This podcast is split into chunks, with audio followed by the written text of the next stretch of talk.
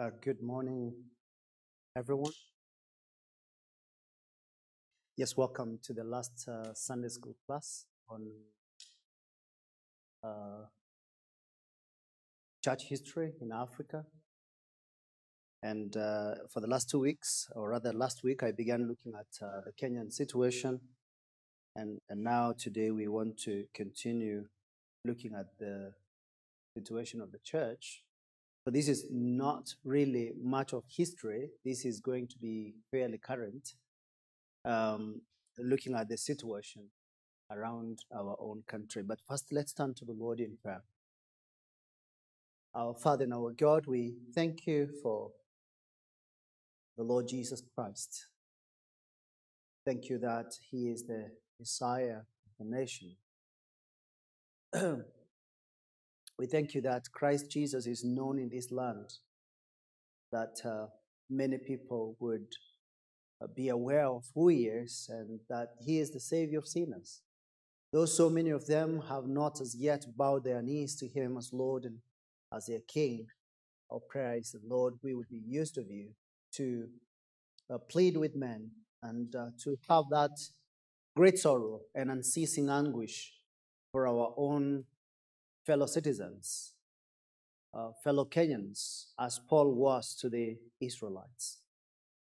We ask that uh, out of this uh, lesson we would be better placed in understanding the, the spiritual landscape of our country and not be content with the statistics that are constantly given that Kenya is 80% a Christian nation when we know very well that uh, even being 20% Christians is a tall order, looking at uh, the ungodliness and the wickedness of men around us. Around us. we pray that, Lord, you may uh, open up our eyes and give us a new desire to pray and to plead with men, uh, to witness wherever we are. Please bless us, Lord, for we pray in Christ's name. Amen. So, we are looking at the present status of Christianity in Kenya. And I would be interested to know what is your own assessment of our country uh, when it comes to evangelization of this nation? Uh, what really is the situation? The government and uh, the statistics out there uh, are basically very optimistic that Kenya is a is a Christian nation with 80% Christianity. When you go to buy your vegetables or when you go to the grocery shop, uh, when you transact with your M-Pesa agent, uh, when you're walking down the streets of Nairobi, do you feel like you are in a Christian nation? Yes? So what, what, what, what are these figures that, that are ever flashed on our faces? What is it that they are talking about? It's very interesting that uh, other religions, when they are, uh, they would want their presence amplified, even exaggerated, but for us, we decided that we did not have such exaggerated uh, statistics. That just shows the contrast between human religion and uh, uh, God's true faith. So I want to know then, when you look at uh, the Christianity in Kenya, where is it the strongest? Where is it the weakest, so to speak?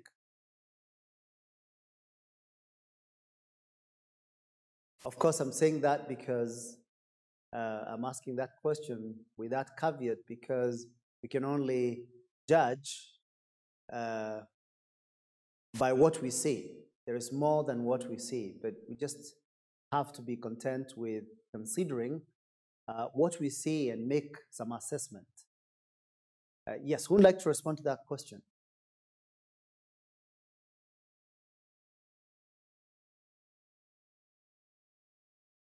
Where is Christianity the strongest in Kenya, or the weakest for that matter, as you assess, as you've traveled around the country? Where is it the strongest? Where is it the weakest?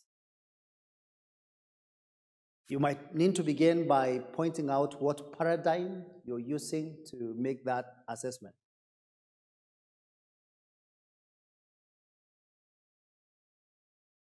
Uh, yes, Ben? Wait for the microphone so that we can uh, all hear what you have to say. Yes. I think it's weakest in Mombasa Okay. uh, due to the levels of drug use and uh, um, and um, the spread of Islam. Okay. Okay. So he's saying uh, perhaps Mombasa because of drug and substance abuse, but also the influence of uh, Islam. Um, uh, the, the man who is giving you the microphone can respond to that. Eh, Do you think that that's a that's a, a, a, a genuine assessment, Henton, since you live in uh, county number one? Yeah, Chris, uh, Islam is more dominant the coast generally. Okay. Maybe in Mombasa, Uh-huh. it's 50 50. 50 50. Uh, so Ben's assessment is not quite the case then. okay, right. Uh huh. Someone else? Uh, yes, Felix? I think it's weakest in northeastern because of Islam and the radical, the way they are radical in Islam. Yeah. Okay, so one you mean uh, Garissa, Wajir, Mandera, right? Are you including Tana River, Lamu? Yeah, I think even in those areas that you have mentioned, yeah. Okay, Also because of the nature of their economic activities like pastoralism, they move a lot. So uh, mission work there may be a little difficult. Okay. Have you been there? Just passing by. Okay, okay. Uh, yes, Suzanne? Uh, How many how many counties have you visited in Kenya? Me, Mhm. um, I've been to Kisumu County, Nandi County, Embu County, Nakuru County, uh, Nairobi, Kajiado, Kiambu, Mombasa, Kilifi. So not all of them, but But those are I, but yes. I was yes, actually going to say, Uh huh. if we're talking about the strength of the Christianity that is extant, Yes. not looking at the the influence of Islam, Yes. I'm actually going to say Nairobi. Is the weakest. is Oh, and the strong- reason I, is the weakest Okay. and i say that because of the number of false churches in nairobi. There are so many people in nairobi that think they are christians. Mm. and because fully 10% of kenya's population lives in nairobi. So if 80% of nairobians think they are christian because they go to a church but what they really go to is a place that serves them health, wealth, prosperity, pablum, and not actual Christianity, hmm then Christianity is actually very weak, even though people think it's strong. Right. Okay. So using the number of churches, it may falsely look like uh, Christianity is the strongest in Nairobi, but then you wonder how many of those churches are true churches. Uh huh. What do you think? Where is the Christianity in Kenya the weakest or the strongest?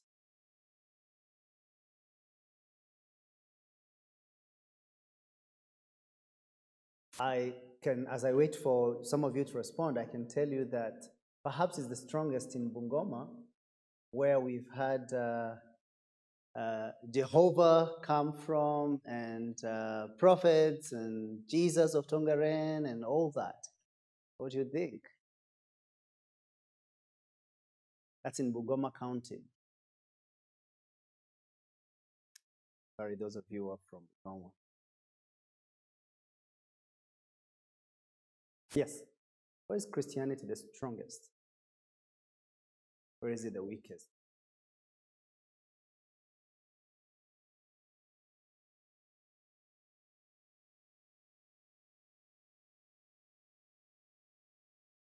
You don't know. Uh, yes, Dennis. Uh, I'm not sure where it is the strongest, but just by observation, I see uh, it's scattered basically in terms of if the considering the figures of 80% Christianity are not true, then we can attest that uh, perhaps even less than 20% are those who are Christians.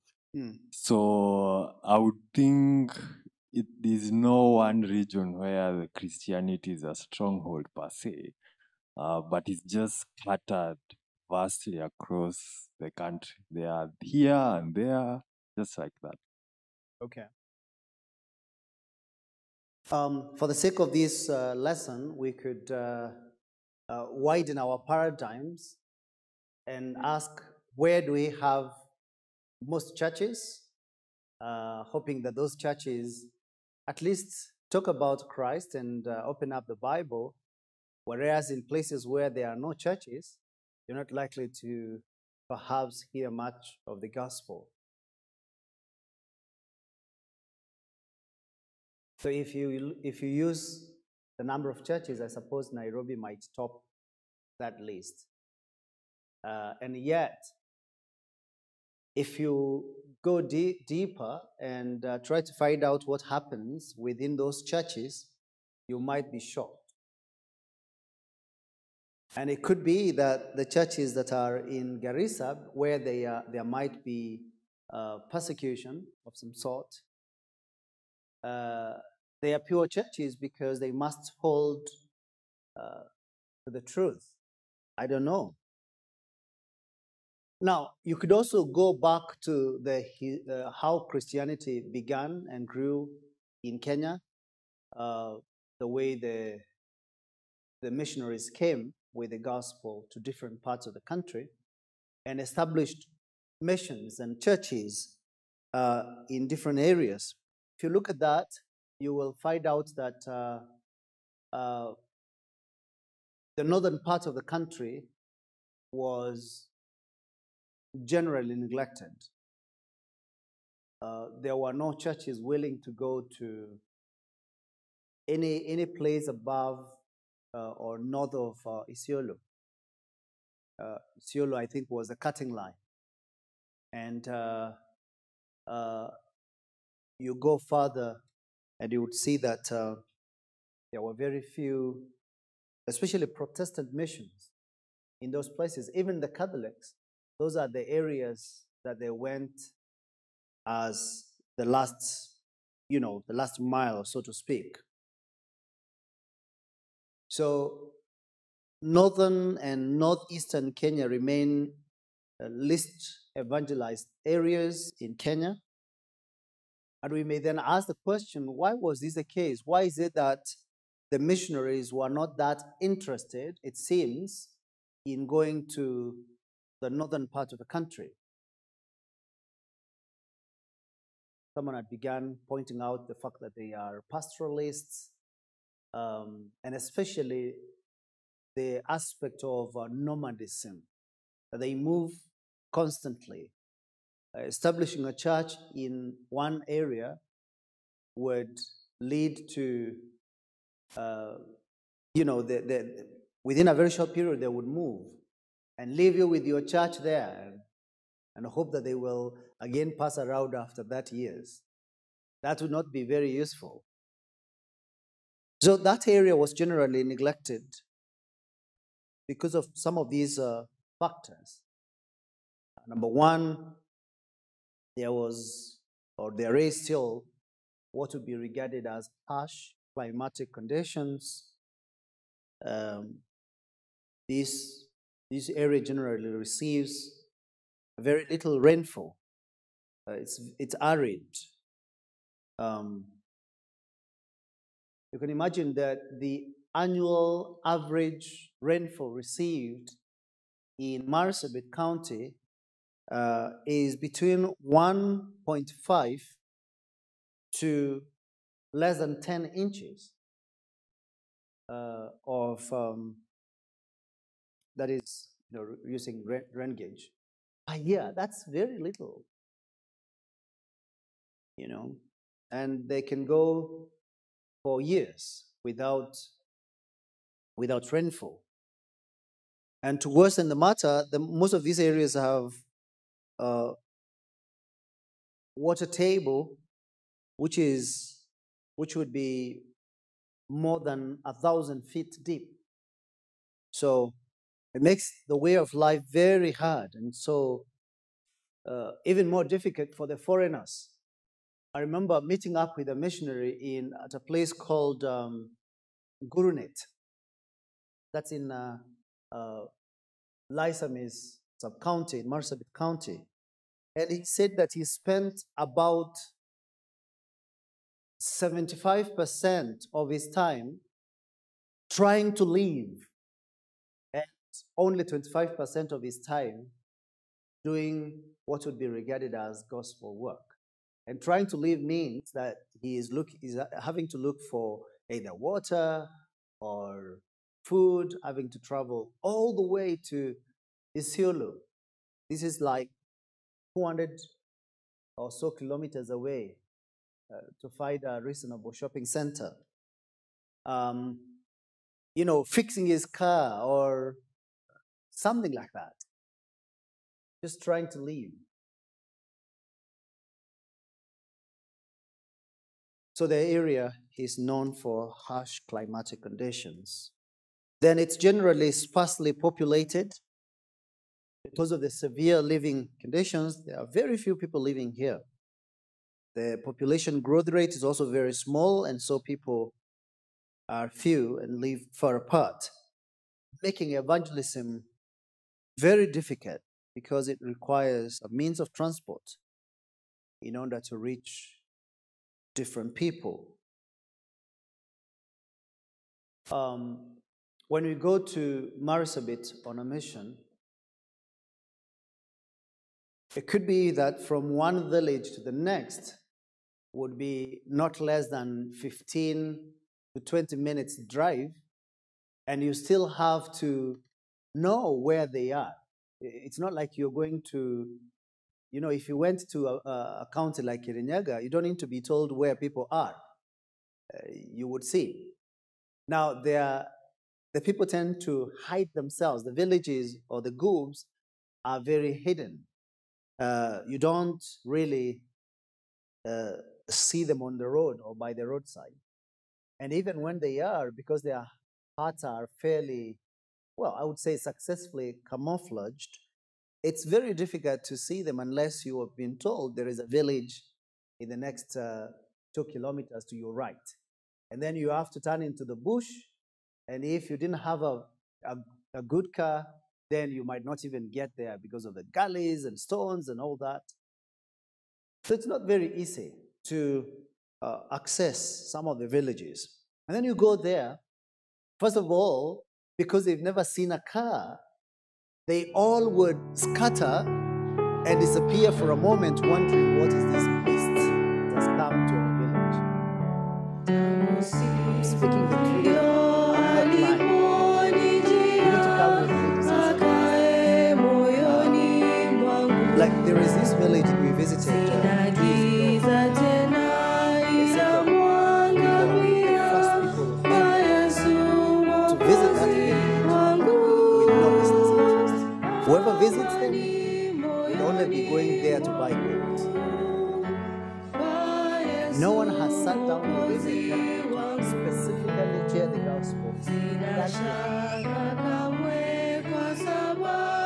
So it's very uh, underdeveloped as well. Uh, the government has generally neglected these places, just like the missionaries did. So, very few uh, government facilities. Uh, in some of these pl- places, they would only have a school when we start one. Um, there would be no road. It isn't until about uh, three years ago, I think it was, that a place called Tarakit in uh, West Pokot, this is Kacheliba sub-county, had the first road ever. And this is a, a very highly elevated uh, place. It's on a, on a hill. We had begun a school there, but even carrying the, the, the school supplies had to be done by people carrying them on their backs. You can imagine if someone were to be sick in that place, how do you even get him down to the clinic? You- can't imagine that. Just three years ago, they got the, the, the a graded road. Otherwise, you only had paths through trees and bushes. And uh, it's, it's a very steep uh, hill or mountain. So, no education, no health or medical um, amenities, no road, nothing. And then you talk about insecurity and uh, hostility of the people in these areas.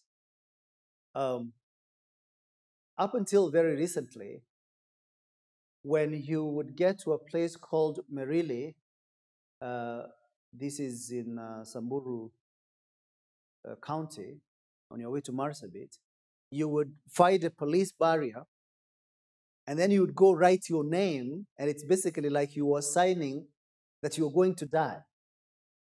You, you write your name, uh, and then you go. When you come back, you tick that you've come back. Yes. Uh, the, the banditry there. And of course, there is still cattle rustling. Uh, about uh, five years ago, we went to a place called Katilu in Turkana County. And uh, just having driven to the village from the main town, from the main road, uh, some people had been attacked, and uh, two young boys who were going to university were killed. They were shot dead. Just a few hours after we had passed through the same the same place. Uh, recently, when we went to Turkana and used um, the what do they call it? Anyway, you, we we used a, a, route that is very insecure, and sadly our vehicle broke down that that place. Uh, you know, it's very scary. So the insecurity makes people scared of having to go there uh, and take the gospel. But there are still gospel efforts in those areas. Thankfully, there are people who do not count their lives as precious to themselves. They, they go and make Christ known in those areas. So if you went to a place like uh, Korr, which is 70 kilometers away from the main road, uh, that is Isiolo Marsabit Road and going all the way to Moyale, uh, 70 kilomet- kilometers east, more would be southeast of um, Marsabit, um, you would find a number of churches have established local churches there in Korr. Uh, there is uh, there is AIC, there is uh, ourselves, Trinity Baptist Church. There is a, a full gospel church, and as you would expect, there there is a, a Catholic church. Um, but even getting people to go to the church, uh, to the church, you're talking of villages scattered so far away, and finding their way to those churches is still difficult. Um, so those are some of the difficulties or reasons why the gospel is still quite um, not as, as, as spread out in these areas as, in, as the rest of the country. When you go to the coast, um, especially Kwale, uh, not the major area, not, not towns like, you know, um, uh, Diani or Lunga Lunga, but interior into the villages, you'd find that uh, these places are fairly reached with the gospel. Then you go to the islands, and no one is going there. No one, they don't even know that there is such a thing as Christianity. They are content to just wake up every day, fish, send the fish to the to the towns, and that's it. Um, if you remember, uh, Johanna Mugo, uh, he was here with us not so long ago. He's been going to those highlands with the gospel, and you can't imagine the ignorance that they have. You would assume that they are very Islamic. Not really. Uh, they look like like uh, Muslims, but really they are not. I've had a privilege of speaking to uh, uh a cab driver in Mombasa who was, you know, in council, white council, and you would think that he is a Muslim, only for him to tell me that the last time he stepped uh, into a mosque was more than 10 years ago. So you can very easily assume that these are um, Muslims, but no, they do not even know anything. So whenever the Lord gives us opportunity to share the gospel, don't assume that those people are hostile to the gospel. Is there any comment there then? Because the question is, what are we really doing individually and as a church to take the gospel to these people? You know, Matthew 24, verse 14 says, And this gospel of the kingdom will be proclaimed throughout the whole world as a testimony to all nations.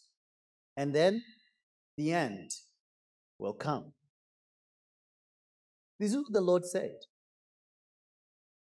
This gospel of the kingdom will be proclaimed throughout the world as a testimony to all the nations, and then the end will come. So, what are we doing?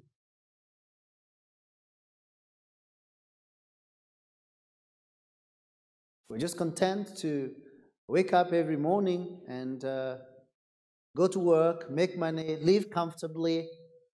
Let us eat and drink for tomorrow we die. Can easily be our motto. But we need to ask ourselves these hard questions.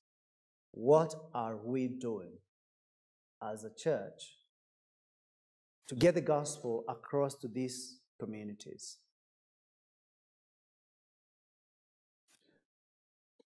Some years ago, we sent out a missionary to work amongst a community called Malakote.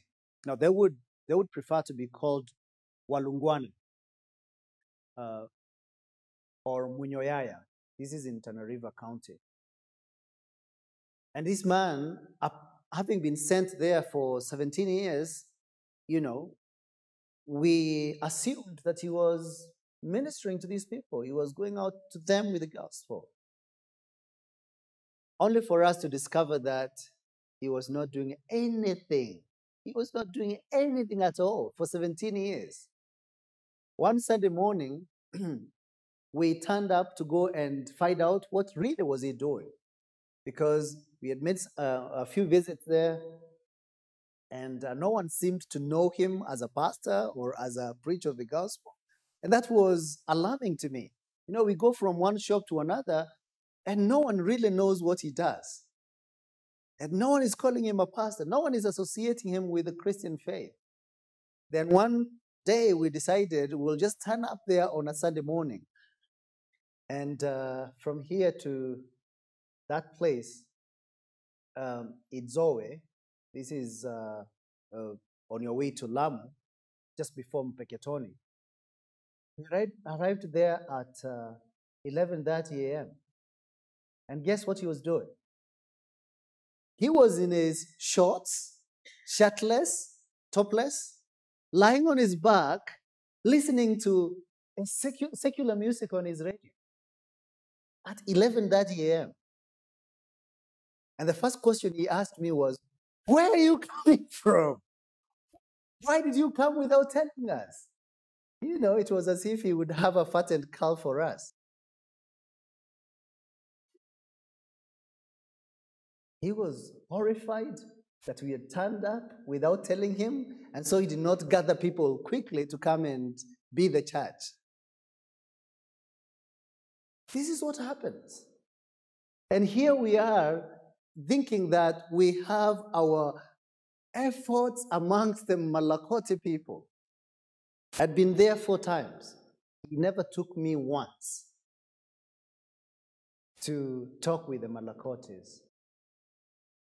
Not once. So, you would think that uh, we wouldn't make such kind of mistakes.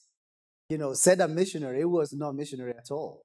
By the way, as we speak, he's a missionary in Malindi. He's planting a church in Malindi, but I don't believe that he's doing anything. So, you, you can think that uh, um,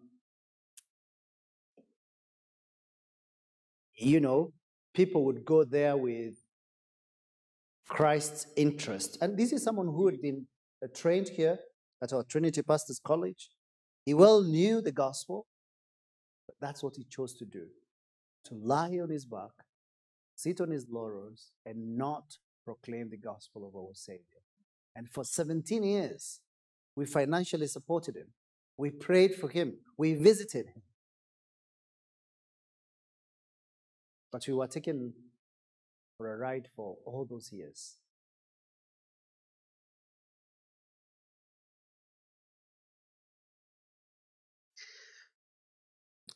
Well, let's talk about uh, ecumenicalism in Kenya. That is the unity between various denominations, which has long been advocated as one of the ways of uh, Christians uniting and going to these places with the gospel. so you're talking of um, the National Council of Churches of Kenya, NCCK, and uh, Evangelical Alliance of Kenya, amongst other uh, organizations that would be ecumenical in nature. Um, and then there is, of course, the uh, what is called the um, is it the Catholic bishops?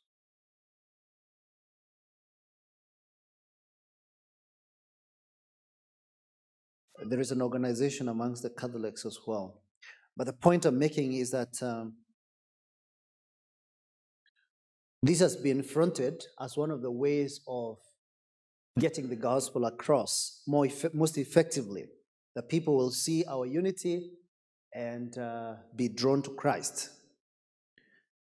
Um, whereas there is a place for working towards harmonious relationships uh, uh, within churches with a view of hopefully uh, a more organic unity. Um, yet we must realize that ecumenicalism by itself could be a great hindrance to the spread of the gospel. Because you assume that so long as there is a, a church in a particular area, uh, then that area is rich with the gospel. But then you find out that it could be they're not really proclaiming the gospel of our, of our Savior. Um, efforts such as education, provision of education uh, by different churches could be one of the areas that the church, various churches and denominations have explored of spreading out the gospel. And so there is a place of ecumenicalism in that if one church establishes a school in one area, you can go to a different area. But still, that is not really spreading the gospel. Yes, it does reduce competition and all, but would we be on the same page insofar as the truth is concerned, because that should be and must be the underlying factor. So let me very briefly talk about NCCK. Um, the, in 1943, KMC changed its name to Christian Council of Churches of Kenya, CCK, uh, so as to accommodate non-missionary organizations. Then in, in 1966, CCK changed its name and became the National Christian Council of Kenya, NCCK, to reflect its national outlook. Uh, in 1984, the name further changed to National Council of Churches of Kenya, indicating the membership of the council was by churches and organizations and not individual Christians. This ecumenism body admits only Protestant churches, including independent churches, into its, in, into its membership. According to their website, it has a membership of 25 member churches and 11 associate member members and six fraternal or associate uh, fraternal associate members. Now they say that they provide a forum for member churches and organizations to act on common issues to support and sharpen each other in service and Christian witness. Through NCCK, the membership seeks to facilitate the, the attainment of a united, just, peaceful, and sustainable society. Uh, the normal day work of evangelism, teaching, pastoral care is carried out by member churches and organizations, not by NCCK. But uh, their mission is to promote fellowship and ecumenism, nurturing a common understanding of a Christian faith and mission, building the capacities of its membership, enhancing the creation of a just and sustainable society, and upholding its corporate health, identity, heritage, and sustainability. Those are their objectives. Um, NCCK has played a major role in religious and social political scene in Kenya, whereby the organization has provided education, both secular and religious, to its members as well as the public. Uh, they began a high school, Alliance High School, which has been performing very well nationally, is one of them. St. Paul Seminary, which is now a full-fledged chartered university among other institutions. But the question then is, why are we not members of NCCK?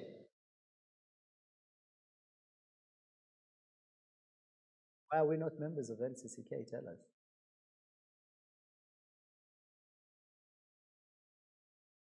Yes? What do you think is the reason that TBC is not a member of NCCK?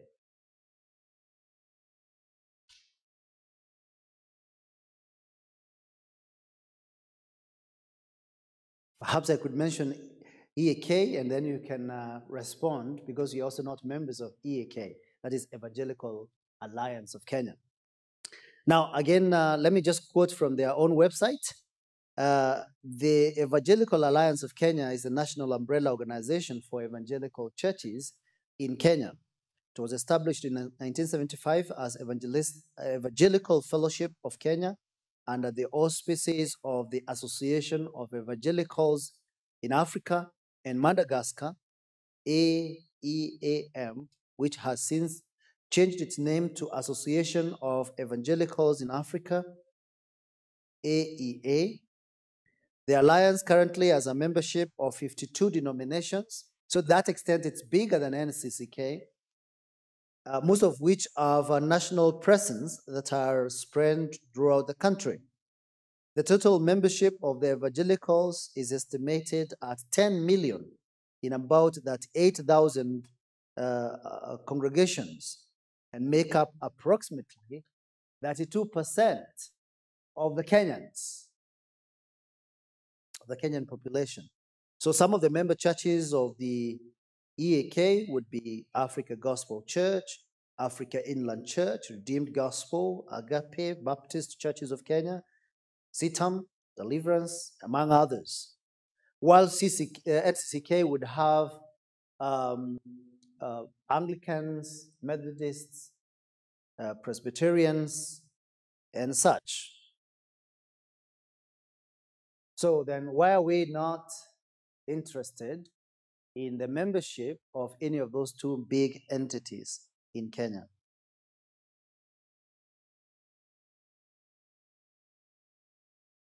Yes, Dennis, you're going to say something? Uh, the first one I think is basically the issue of doctrine, there's uh, in all those churches that you have mentioned, there's different beliefs and we have our own belief.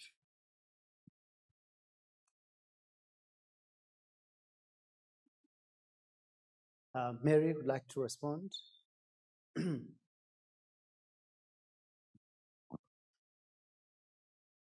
I'm thinking about church governance, I tend to think that those councils play a major role in how the churches are governed. And TBC believes in the governance of the church within the church itself. Mm, yeah. Most of these churches uh, who are in NCCK would not be congregational. They would tend to be episcopal in their understanding of uh, governance. Of course, except for PCA, which even though they would function uh, as PCA, they would really put a lot of emphasis on their national leadership. so, yes. Another reason? Uh, Mike? Uh, I- think the other reason uh, would be our confession of faith. Um, I don't think we would uh, relate with them in, in, in the same confession of faith. Um, I've had close interaction with the, uh, especially the leadership of EAK. Um, I worked for for Liberty Insurance, and one of my colleague um, helped us get to closely to to the leadership and um, how the leadership of EAK works. Uh, the kind of um, corruption I saw in it, I don't think we would also relate to them in that way. Mm. Okay. Yes, uh, Zusan?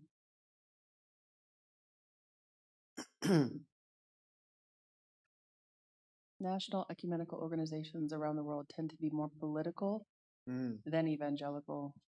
They're, while they may have originally started back in the day as a way to promote Christ, they end up being about politics and power. Yeah. In many ways, about having showing how how much power, and that's probably where a lot of the eighty percent of Kenya's Christian figures come from, is from these councils saying, "Well, we've evangelized all these people and we've done all this," and so they're just counting it rather than mm. saying, rather than actually looking at how the country is actually relating to Christ. That's right. Yeah. Uh, Brother Doc, I know you also work with them a lot. yes? Yeah, just to add on to that uh, point, uh, most of these organizations are political vehicles. Mhm. Um, and I think we believe that uh, the church will run independently from the government. Right. Uh, so one of the things that led to Evangelical Alliance of Kenya is uh, uh, when our, our second president realized that the NCCK had too much power. He actually uh, instigated a break from AIC breaking from NCCK uh, just to check their powers. Um, so, Yeah, yeah. yeah. That's right. I'm waiting for someone to cite our constitution. What does our constitution say? Are you familiar with uh, the 16th uh, part of our constitution? Uh, what does it say?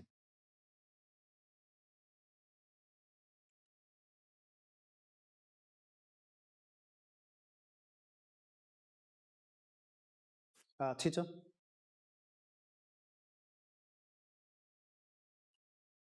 It says this we acknowledge no ecclesiastical authority other than our Lord Jesus Christ.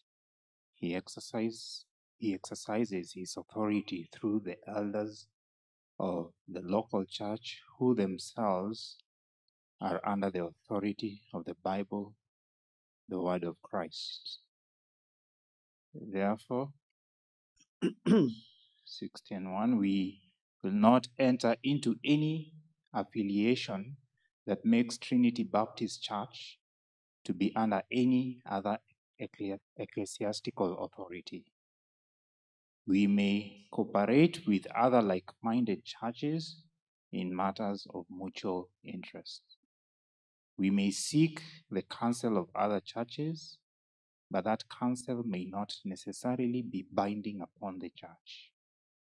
We may enter into membership of an association of churches upon the recommendation of the elders and the approval of the church. Right. So, what do you make of that part of our constitution? Why are we so um, inward looking? Why are we just by ourselves, even secluded? Why is that? Are we being biblical here? Yes?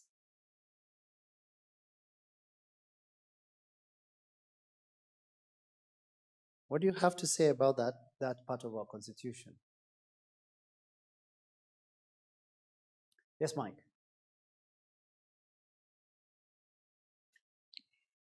I think we uh, recognize that we are under the headship of Christ Mhm. and Christ alone. Yeah. So, regardless of any association that does not identify with this, then uh, I think, in a sense, I would say we are selfish in the sense that we are looking inward, but then that would be honoring Christ. Right. Mm. Uh, is from the scriptures, do we know of any any organization uh, that is above a local church? Because that's what these ecumenical bodies end up being. They become bigger than the churches that they purport to represent, and they can actually tell you what to do and what not to do. So that even if the Lord said uh, otherwise, uh, you would have to bow to their own whims, even when it's unbiblical. But we are not uh, by ourselves, so to speak. We are not secluded because we believe not in ourselves being a denomination or uh, becoming part of another denomination or joining another ecclesiastical body, but we believe in associating with other like minded churches in the form of association. And there is a huge difference between association and denomination. So, in denomination, you have uh, one head office, uh, one leader, or who might be seeking to oversee the churches. But we believe that the oversight of a local church need to be exercised through the officers of that church. The elders are the ones that the Lord has appointed to exercise oversight of a, church. But then uh, there are uh, there are projects or ministries that may be beyond the scope of one local church. That's where cooperation between like-minded churches come in, and uh, you perhaps may raise uh, a church planter, and another church helps in financially uh, setting him out uh, to go and plant a church. Or it could be an establishment of a theological training institution like our Trinity Pastors College. It's all that that is also beyond the scope of one church. So we cooperate with like-minded churches to be able to train men for gospel work, and uh, that's where then membership of an association becomes crucial. And so we are part of the Reformed Baptist Association of Kenya, which will be hosting the annual General Assembly this year, right here. uh, in October. And uh, even based on the brethren who come and minister to us from our pulpit, from other churches, shows that we are not, we've not secluded ourselves. We, we do believe in being in fellowship with other like minded uh, uh, churches. So then let us review the impact of Christianity on, on the Kenyan society. The Christian church might be described as having had a tremendous impact in the country and in the society based on the various institutions and organizations that have been established by churches. If You look at uh, schools, if you look at uh, hospitals, uh, tertiary colleges, even universities, you would say that the church, in that sense, has had tremendous impact. Very few communities in Kenya would, would have zero impact from churches uh, directly based on the provision of some of these social amenities. But what is the gospel impact of the church and the influence of Christian living in Kenya?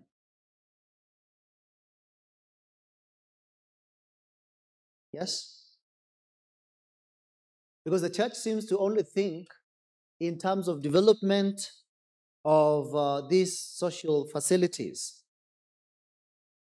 Is Christianity about building schools and establishing hospitals and building resorts and universities? That seems to be the craze amongst churches now. Or is this then a way by which the church can, you know, uh, subdue the earth?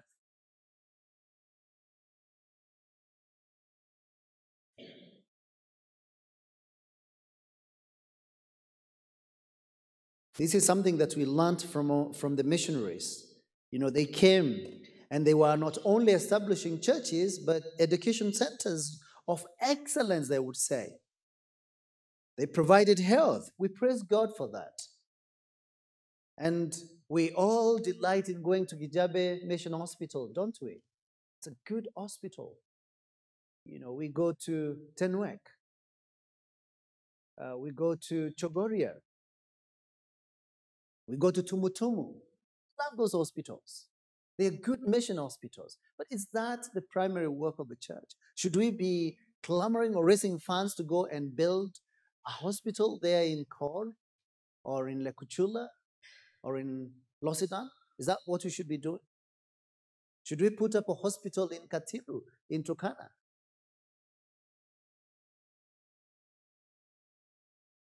Yes? What is our missiology strategy? The Catholics would say that we want to set up hospitals and, and, and, and education centers, schools, and we would be ensuring that they hear the Mass every day.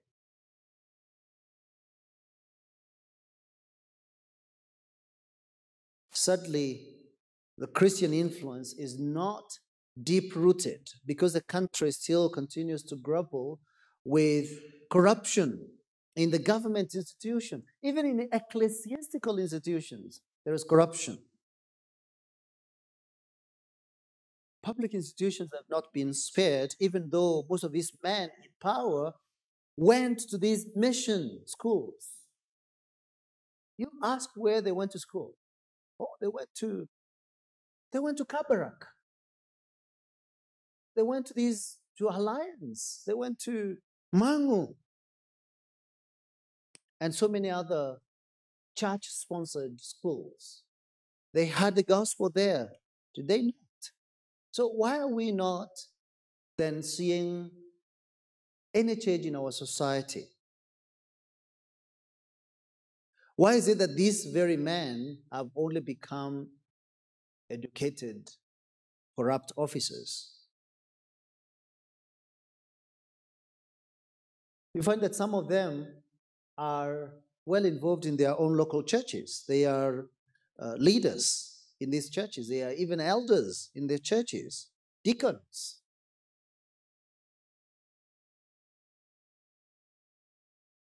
What is the problem with our country?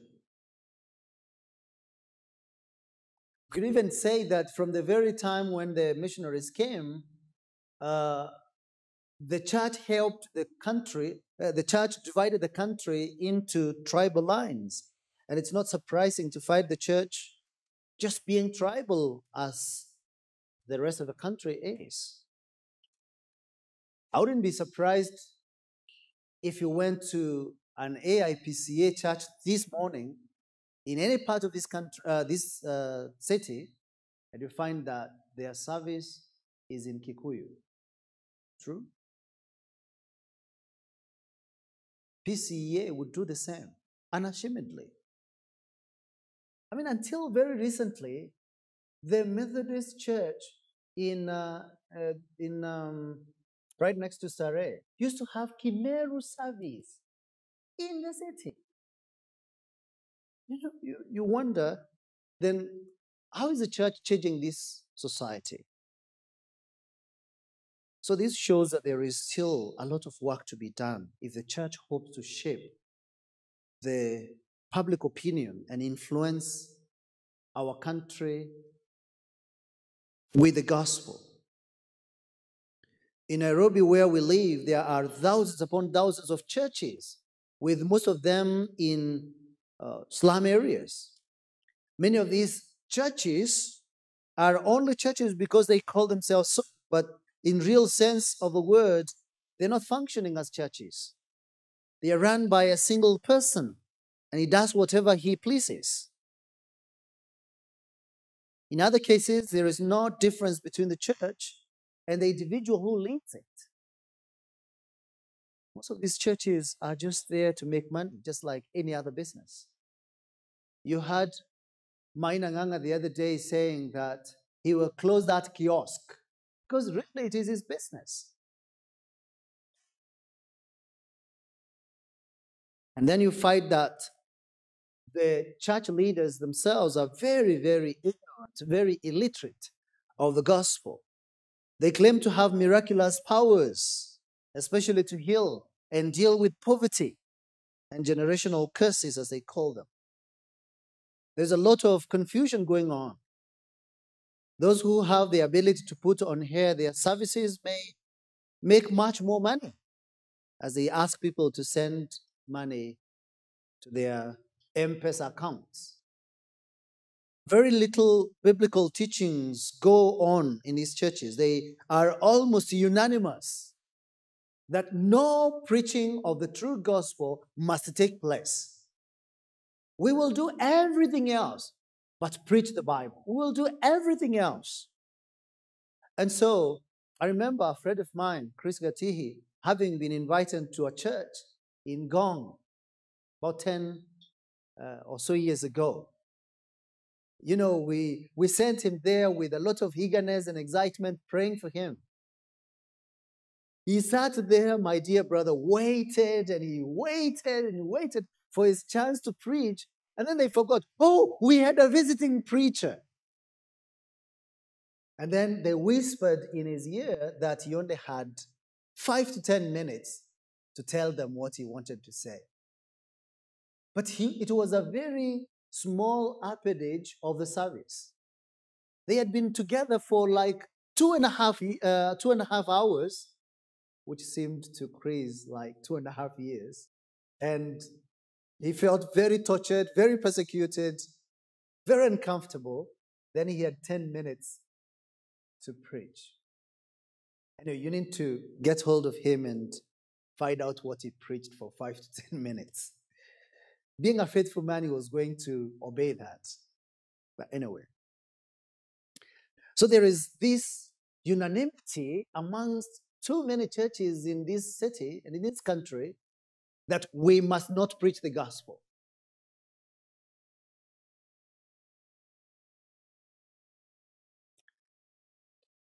So, as a result, there is a great spiritual need to preach the word constantly, to do evangelism, and do so with fervency and zeal, and as much as possible to seek to establish gospel minded, Christ exalting, God glorifying local churches. We have to be deliberate as a church to plant churches in every corner of this country. God giving us grace. We need to ask ourselves individually what am I doing with what I know? What am I doing with what I know? Because you'd find that the average colleague at work does not know a fifth of what you know.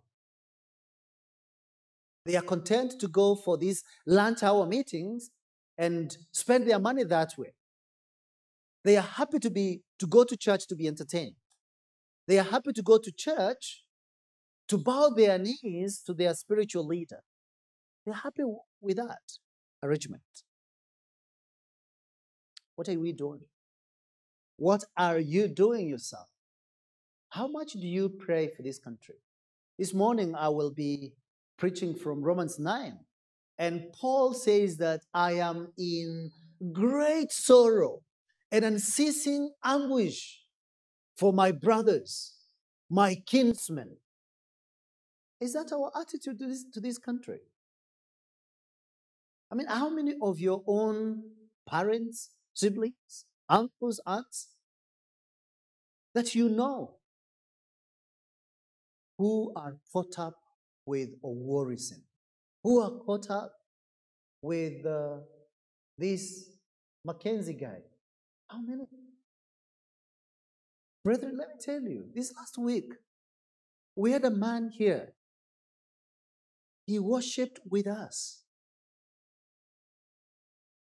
And he told us that on the 23rd of March this year, his wife took their four children and went to Shakahola.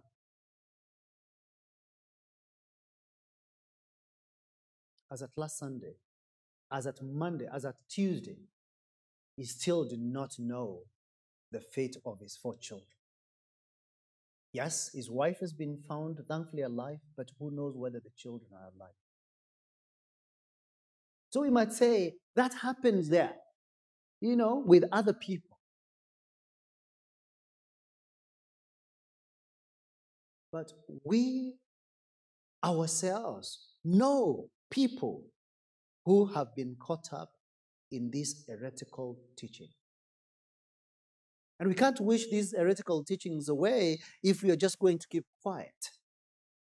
The attitude of Isaiah need to grab us where he says in Isaiah 62, he says, For Zion's sake, I will not keep quiet, uh, keep silent. For, Zion, for Zion's sake, I will not keep silent, and for Jerusalem's sake, I will not be quiet until her righteousness goes forth as brightness and her salvation as a burning torch. The nations shall see your righteousness, and all the kings your glory, and you shall be called by a new name that the mouth of the Lord will give. And then Paul picks up that in Romans 9, and this is what he says I am speaking the truth in Christ, I am not lying. My conscience bears me witness in the, in the Holy Spirit that I have great sorrow and unceasing anguish in my heart. For I could wish that I myself were accursed and cut off from Christ for the sake of my brothers, my kinsmen according to the flesh. How many of us have that attitude? When you look at the doctrinal heresies and the materialism of our day and the denominationalism and the political uh, maneuvers that go into all that, how can we keep silent? How can we live as every, everyone else when we know that these people are constantly drinking the poison of heresy every, every Sunday? It must cause that great sorrow and unceasing anguish. More about that in an hour's time. Let's turn to the Lord in prayer. Lord, we have been hearing of how you sent men into Africa, beginning with Mark, John Mark, preaching to a cobbler in, in Egypt. And over the years, the Christian faith has been spreading in Africa. Yes, there was a time of intense persecution and even an attempt to exterminate the Christian faith. Lord, in your sovereignty, you mm. stood with your people. And there has never lacked 7,000 of your elect in this continent who have not bowed down to Baal. And we know then that even in this country, even those who may not necessarily call themselves reformed, there are many who love our Savior, who love your word, who proclaim the gospel, who live in holiness, and who walk in uprightness of heart. Oh Lord, we pray that as you revived our lad in the past, would you not revive us again, O Lord? Would you not cause your name to be loved in our nation? Would you not show yourself gracious and mighty to save as you raise up laborers for the gospel? Oh Lord, we pray that there would be many in our midst who would be willing to go and make Christ Jesus known. For you've told us in your word, that this gospel shall be proclaimed in the whole world as, as a witness to the nations. And then you have told us the end will come. It should be in us to want to do all we can to hasten the coming of our Savior, the Lord Jesus Christ in glory.